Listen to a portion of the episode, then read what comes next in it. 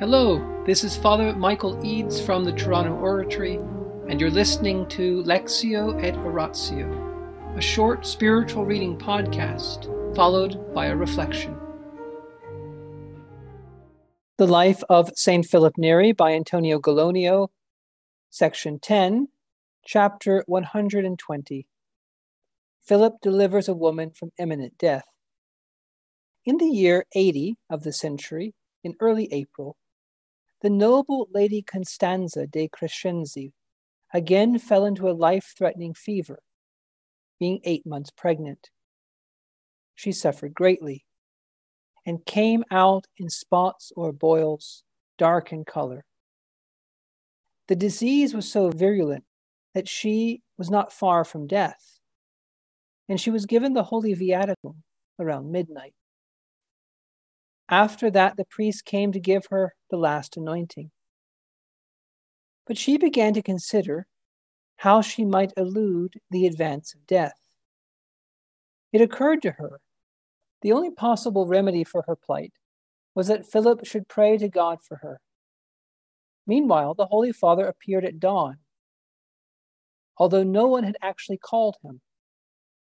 He found the lady improving and able to talk clearly.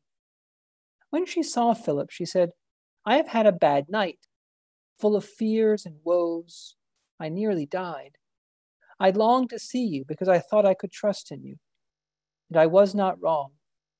When I began to implore God's help while thinking about you, I soon began to improve by the help of your prayers.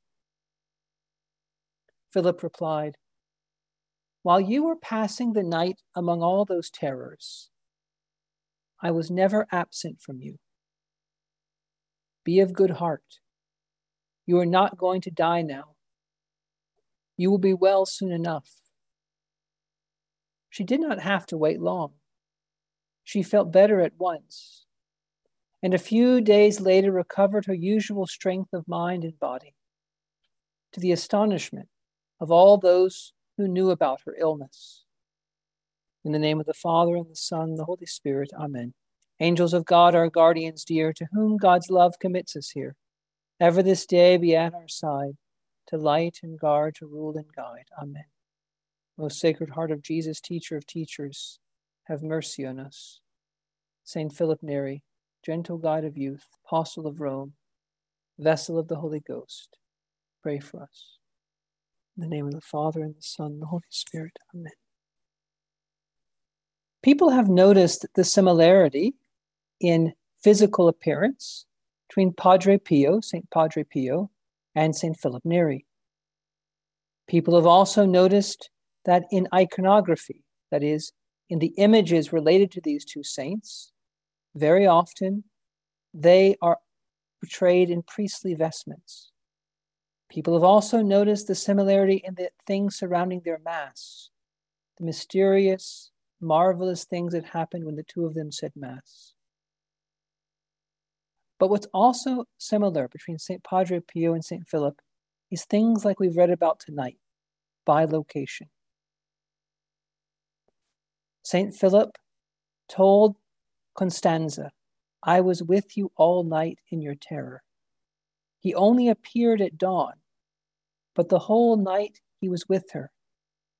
He was beside her, he was strengthening her. And this is exactly the kind of thing that hundreds and hundreds of witnesses have said about Padre Pio. Now, that's very recent. In the last 50 years, these things happened, 60 years connect with Padre Pio.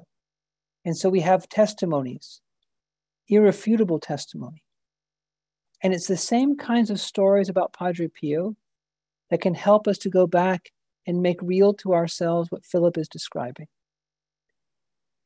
That what people experienced with Padre Pio in the 20th century was what Philip was doing for people in the 16th century.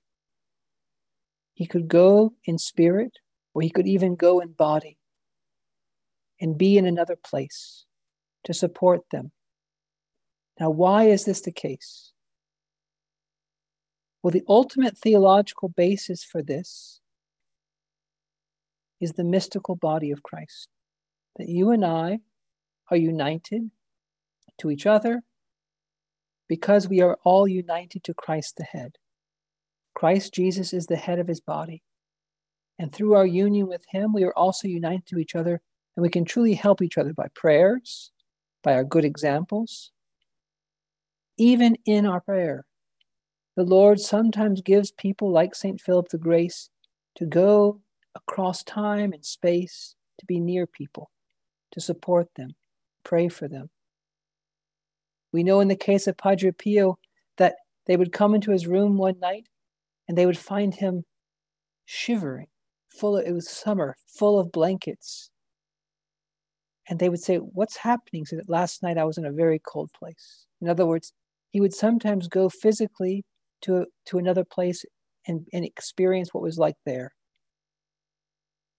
And that's the kind of thing St. Philip was doing. Now, why would God give this grace to Philip? Because he was trying to convert Rome. He was trying to bring people back to God in Rome. And St. Philip was a living example, a living model that God is alive and working and active. And just as St. Philip could be near someone and support them, how much more is our Lord Jesus beside us? The saints show us the power of Jesus Christ. The saints point us to Jesus Christ. And if you and I want to be saints, we have to ask for the grace to draw people not so much to ourselves, point people, draw people to our Lord Jesus Christ. It's possible, St. Philip was telling people in the 16th century. It's possible to live the Christian life still. And Padre Pio was telling people in the 20th century, even in the crazy times we live in, it's possible to live the Christian life. And here in the 21st century, the power of Christ has not been lessened. The power of the Holy Spirit has not been lessened. Come, Holy Spirit, help us to follow Christ here and now. In the name of the Father, and the Son, and the Holy Spirit. Amen.